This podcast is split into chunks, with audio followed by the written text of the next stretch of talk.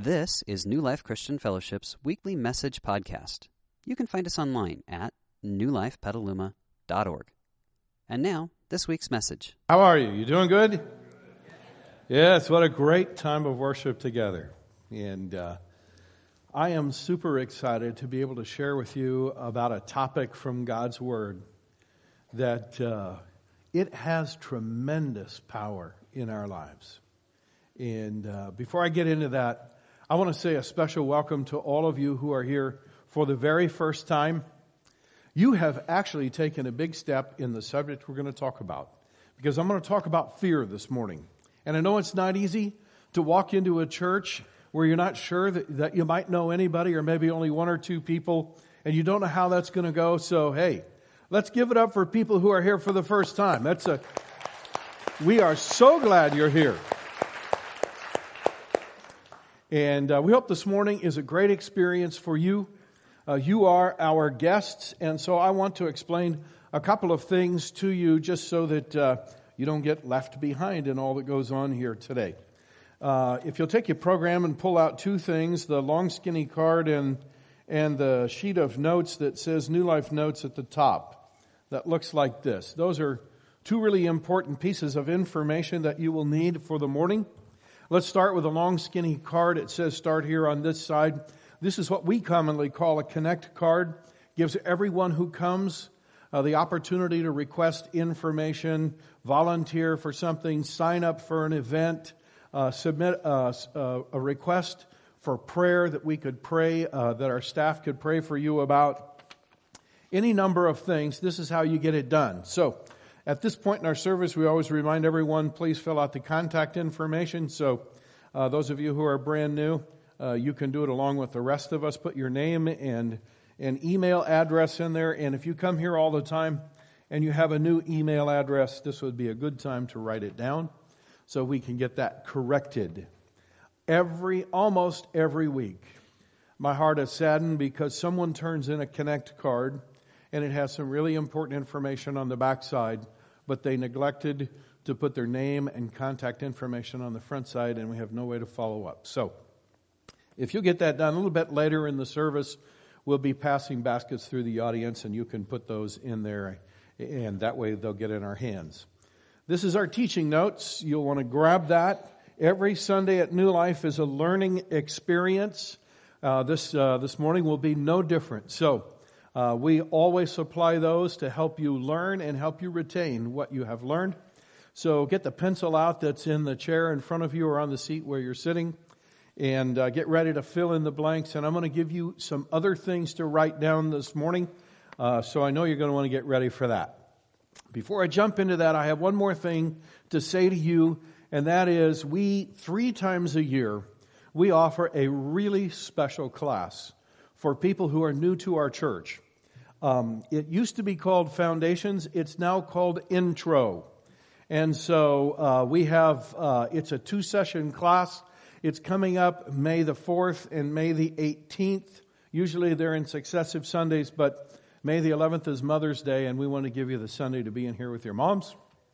So, um, this would be a good time to sign up. On the back of your Connect card, there is a place at the bottom that says Intro.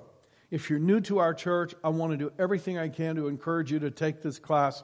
It is fun, it's fast paced. You check your kids into uh, the children's ministry. You go to the classroom at the, at the end of the lobby, it takes place during this service. So it, it's a time you already have set aside on your calendar. Uh, I get to teach it. Um, so you can tell me afterwards if it was any good. But I have a lot of fun in there. So um, that's how you would do that. Let's talk about fear. In this series called Uncaged, we have been exploring the cages that, that, that keep us distant from God and, and that prevent us from stepping into the life that God has for us. And we've explored a number of cages that, that uh, I think this will be the sixth one in all. If you missed any of the previous five, go to our website, pull up the media, uh, the media uh, drop down menu, and click on podcasts and listen because they're all really important. this morning. Let me start with a story. I was five years of age. We were in Nebraska on a trip. We pulled into a gas station. My father got out to, to, uh, to get the car filled up with gas. I got out to go to the restroom. And as I walked through the, through what we called the filling station back in those days, anybody old enough to know what a filling station? Yeah, there you go. Oh, you old timers, just like me. All right, here we go. I'd like to tell you I was on route, on Route 66, but I wasn't. Anyway, so Anyhow, um, filling stations all had a garage because they not only filled your car up with gas, but they worked on your cars. I walked through this garage to get to the restroom, and there was a spotless antique fire truck. Now, listen, when you're five years of age, you don't really think in terms of a bucket list. But I can tell you on every five year old's bucket list, is the opportunity to ride on a fire truck. Am I right about that? Absolutely. I looked at that fire truck and it was like, oh man, I wonder if I could ride on that. Well, the guy who owned the filling station came in and said, Would you like to ride on my fire truck? And at that moment, a petrifying thought hit me. He is going to turn on that siren. And that thing hurts my ears when it's going down the street. I can't imagine how loud that is sitting on that fire truck. And I went. And my dad was standing there and he goes, Ron, you're always talking about fire trucks. Don't you want to ride on that fire truck? I'll ride with you. Oh, come on. He picked me up and said, Let me put you on the fire truck. I turned around, I grabbed his neck, and I hung on like my life depended on it.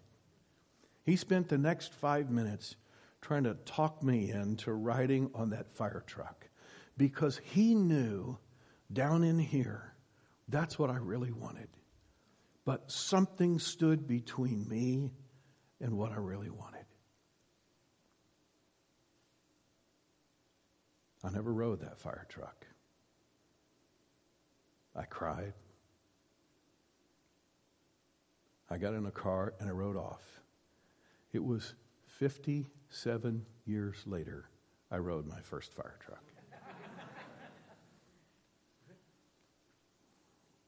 Fast forward a little bit in my life. I am a senior in high school. My eyes land on a girl that I want to date. I watch her like guys like me who are quiet and shy. I know that's hard to imagine, isn't it? But I am. And the more I watch her, the more I fall in love with her. And it's October. And I sit down with my best friend and I say, I am going to ask this lady out. Because she's the girl of my dreams. We had our first date March 14th. Six months later. Now, that lady is Monica, the only lady I've ever dated. And I am so delighted, but I cheated her out of six months, right? Sorry about that, babe. That's how it went. Okay? There was something that stood between me and what I really wanted. Now, listen, whether it's a fire truck, that's not that big a deal. Dating is a little bit bigger deal.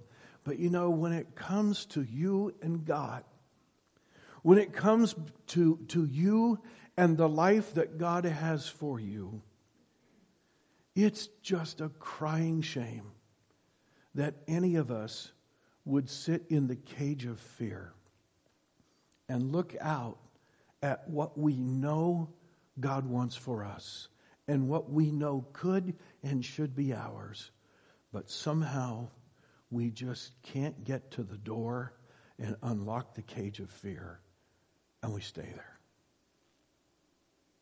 Now, we're not the only people who've had to deal with that. The Bible's filled with stories of people who, who were locked in the cage of fear. And this morning we're going to look at one story.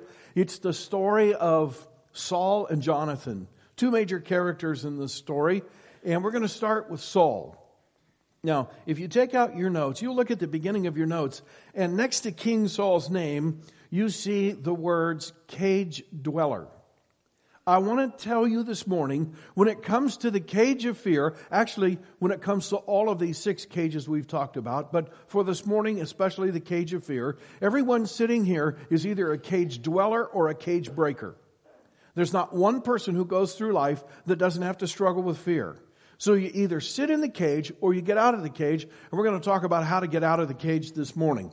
But let's start with King Saul because it, no one decides to be a cage dweller. No one ever looks at life and goes, man, what I'd like to do is live in this tiny little cage and be afraid of the world. It's the decisions that we make that either take us out of the cage or that lock the door to the cage and keep us in. Saul didn't want to be a cage dweller, but he continually made decisions that kept him in the cage. Let me give you a little of the backstory. Israel, the nation of Israel, has just set up their first monarchy. They have their first king, and his name is Saul. So this is King Saul. And none of the nations around Israel know how they're going to behave now that they've now that they have a king. They've never had a king before, and they never had a standing army before. They were always just sort of a ragtag nation that whenever something happened, they would sort of loosely put together an army, and, and, and if they were walking with God, God would bring deliverance, and if they weren't walking with God, they would get whipped. That's how it worked. And, and, so they were not much of a threat to any of the nations around them. But once they got their own king, then all of a sudden they looked different in the eyes of the neighboring countries. And the first neighboring country to challenge them was the country of the Philistines, their neighbor to the southwest. And, and the nation, frankly, was very vulnerable. They had never had a standing army. They didn't have a standing army. All Saul had was 3,000 people total that, that were sort of his guard.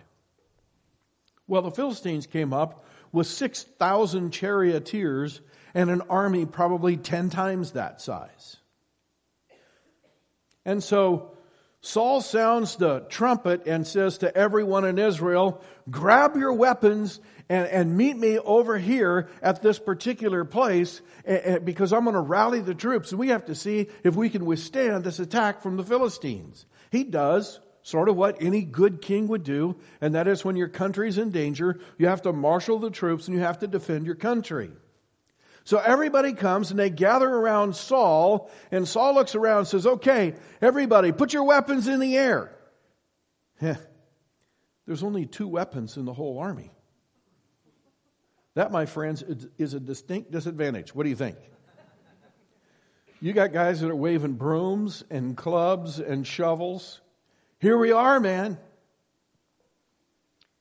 And you know what happens when they all look around? Every guy that's coming thinks he's the only guy that doesn't have a weapon. And he's pretty sure the king will have a weapon. Well, when the dust is sort of settled, the king has a weapon, he has a sword. His son Jonathan has a weapon, he has a sword, and nobody else does. Well, the guys all know what to do at that point. They go, Where's the nearest cave?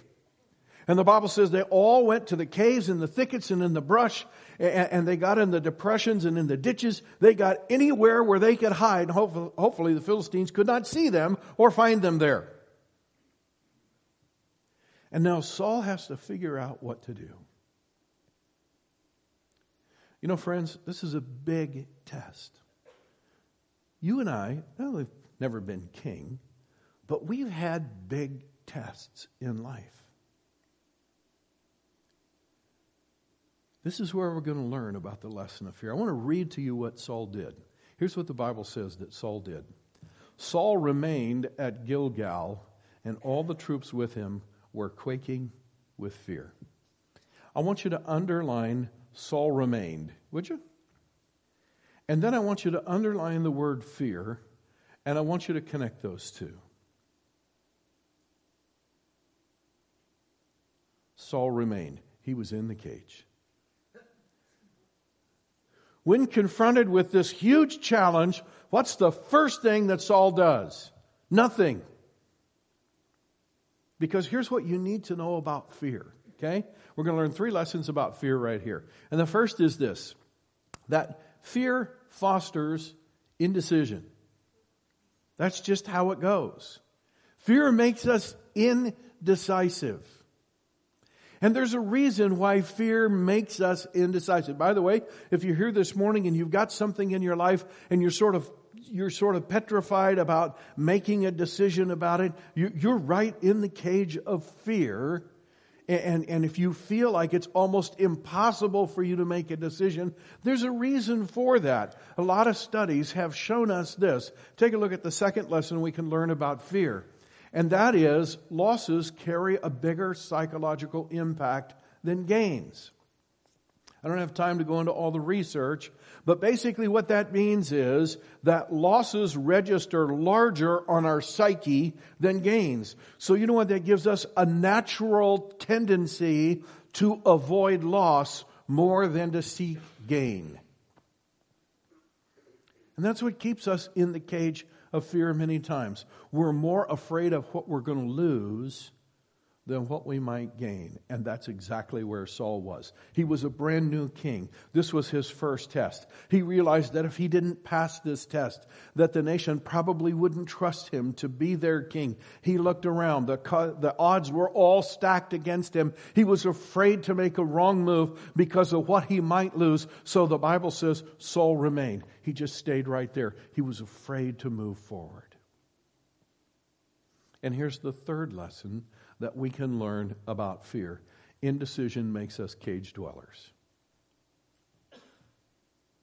Listen, you can write this down in your notes. It's been my observation in life that more people get sidelined through indecision than through bad decisions.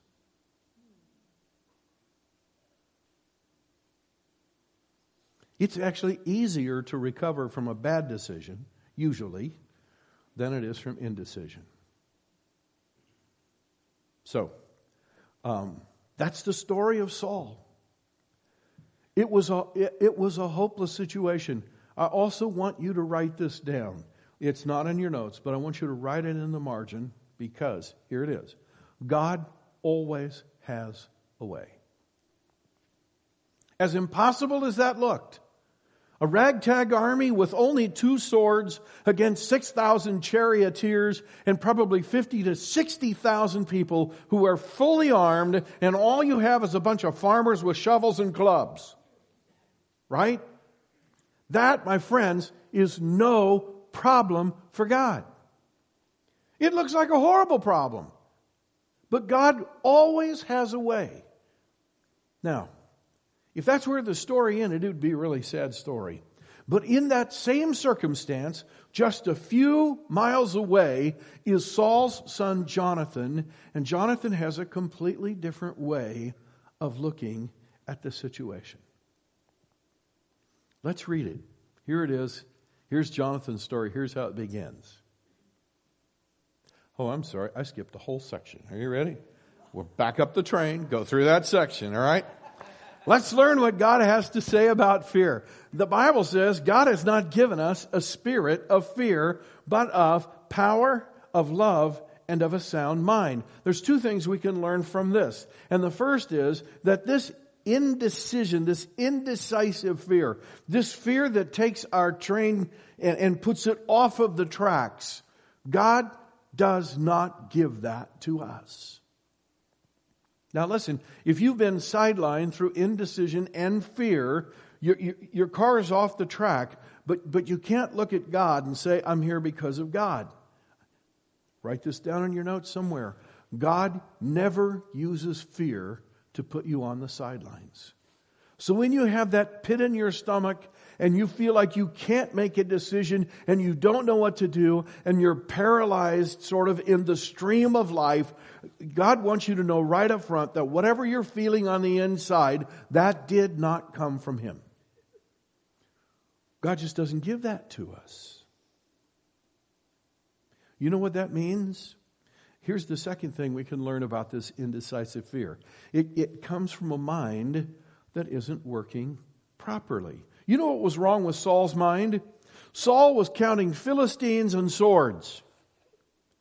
And he was so busy counting Philistines and swords that he couldn't actually hear what God had to say. And that's what actually left him in the cage of fear, because God always has a way. Now let's jump into Jonathan's story. Because Jonathan was not counting swords and he wasn't counting Philistines. He was actually listening to the voice of God and he recognized that God had a way. So Jonathan said, let's go across to the outpost of these pagans. Jonathan said to his armor bearer, now perhaps the Lord will act on our behalf for nothing can hinder the Lord. Don't you love that thing? Nothing can hinder the Lord. He can win a battle whether he has many warriors or only a few. Just for the sake of contrast, here's the whole message in sort of four words. What are the first two words that the Bible says about Saul? We read them to, I read them to you. Go back and look at that. It says Saul what? Remained. What are the first two words it says about Jonathan? Let's what? You see a difference? Yeah. Fear is the thing that always says, let's remain. And, and, faith is the thing that always says, let's go. Let's hear God's voice. Let's do something. Let's learn three principles here as well. And the first is this. If we want God to work through us, we have to take a faith step. You know, Jonathan was listening to God, and Jonathan had this great plan. Now, you and I would look at the plan that Jonathan had, and I'm going to describe it to you, and you go, man, that's a crazy plan. Because here was Jonathan's plan. Jonathan said to his armor bearer, let's step out here into the open, and let's give the Philistines an open shot at us. And the Philistines are all up on this cliff, and we're down in this valley.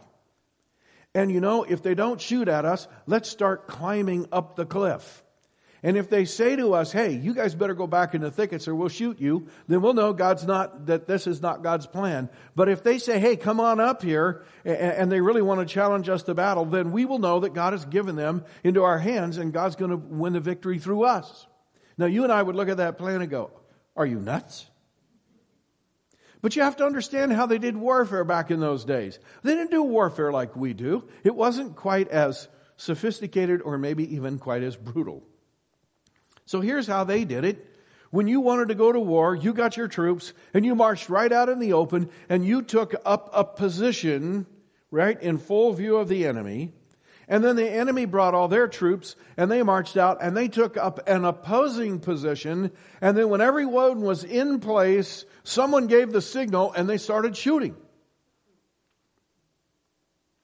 And no one ever thought to shoot ahead of time. That was sort of against the rules. I know, that's kind of crazy, isn't it? But that's how they did it.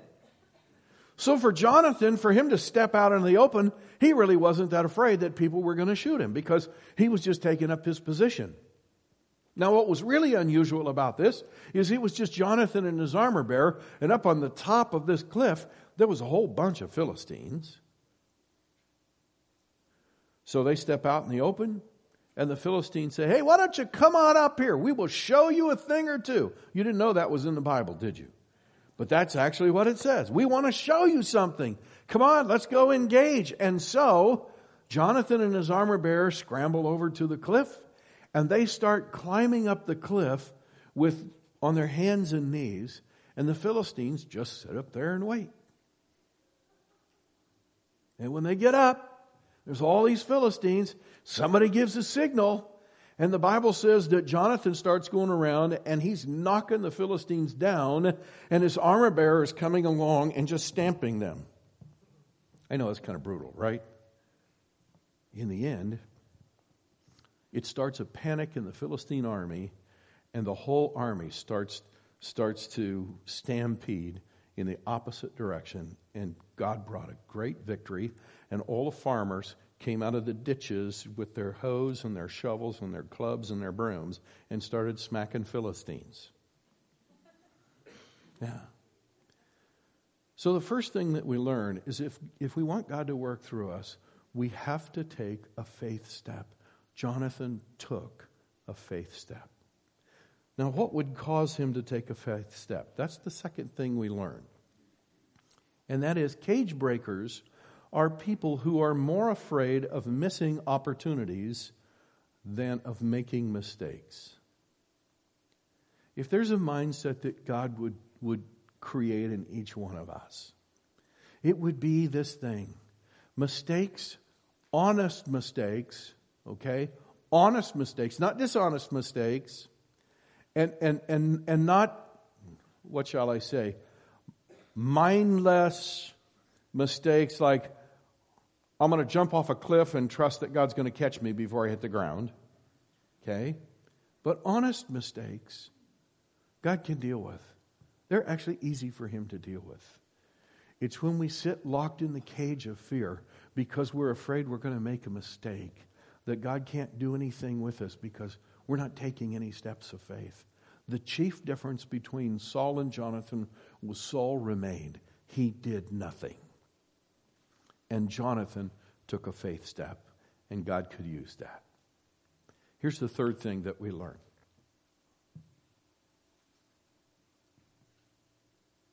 cage dwellers are often more sure of what they're afraid of than what they actually hope for. And that's sad. When we become more conscious of what we're afraid of than what, what God actually wants for us in life, then this voice of fear just becomes deafening. Now, here's what the Bible says in Hebrews chapter 11. It gives us this wonderful definition of faith. It says, faith is being sure of what we hope for and certain of what we don't see. That's where Jonathan was. He was sure of what he hoped for. He was more sure of what he hoped for than he was afraid of somehow making a mistake. So he felt empowered to step out and take a step of faith. Why? Because he was actually sure of something that was even deeper than that. And that's the closing thought that I want to give us this morning. And here it is. The closing thought is Jonathan said, The Lord perhaps the Lord will act on our behalf. You see, cage breakers know, they believe deeply that God will act on their behalf. And that's why they take a step of faith. In my mind, I put it like this. They give God something to work with. When you sit in the cage and you do nothing, you give God nothing to work with.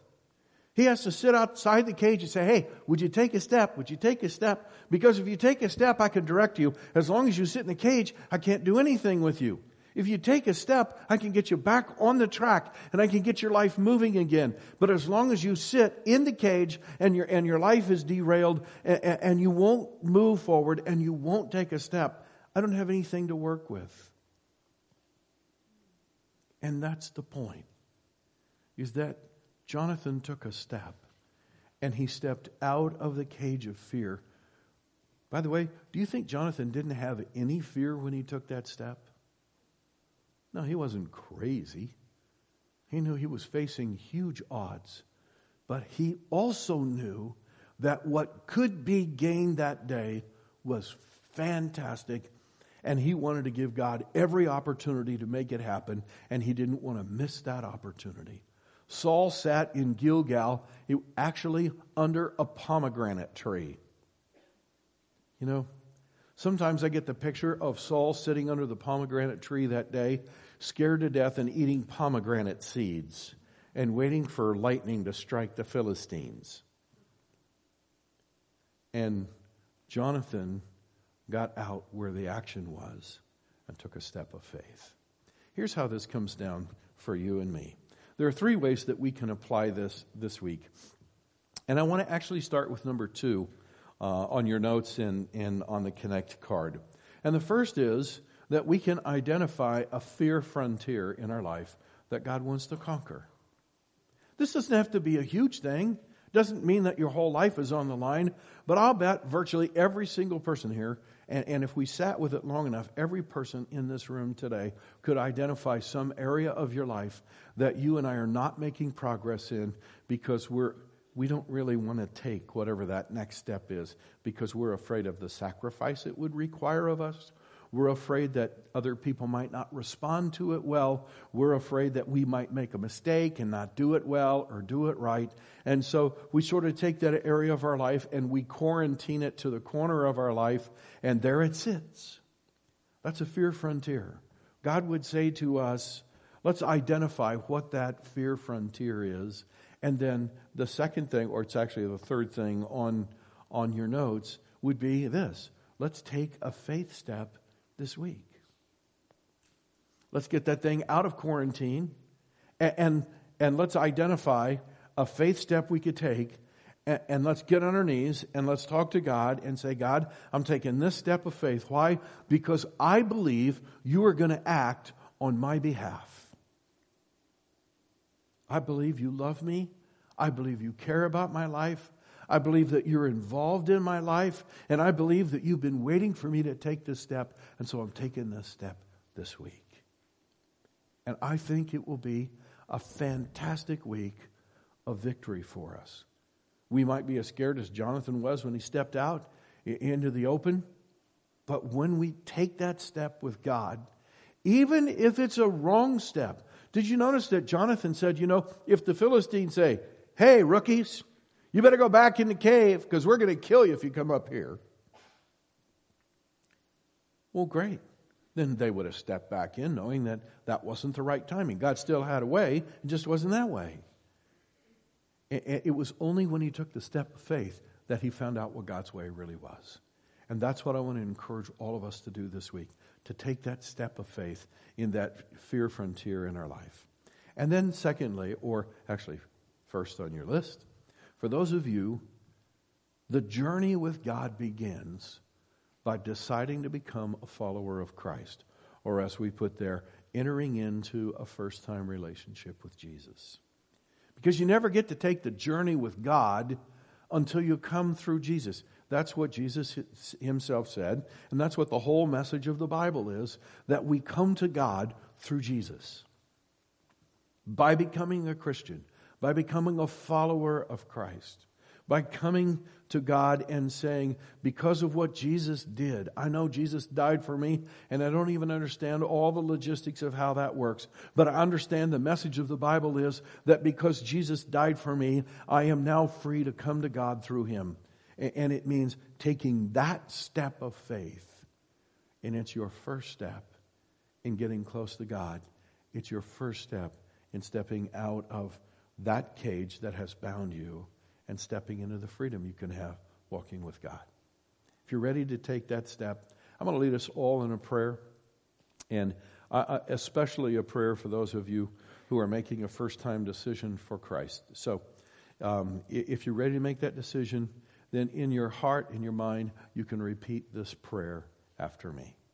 Lord Jesus,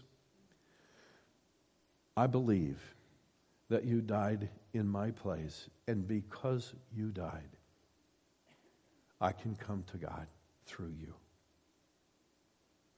Today, I become a follower of Christ. Today, I step out of the cage I've been in and I believe you will deliver me from the things that hold me back from the life you have for me. Today I choose that life through Jesus. And I make that choice in His name. And then, Father, I pray for the rest of us that you would identify in our lives those fear frontiers and that this week would be a fantastic week of taking that faith step so that unlike Saul who remained, we might be like Jonathan who said, Let's go. And in going, we would find the way that has always been there for us. I prayed in your name. Amen. We hope you enjoyed this week's message. You can find more information about New Life, including contact information, at newlifepetaluma.org. Thanks for listening.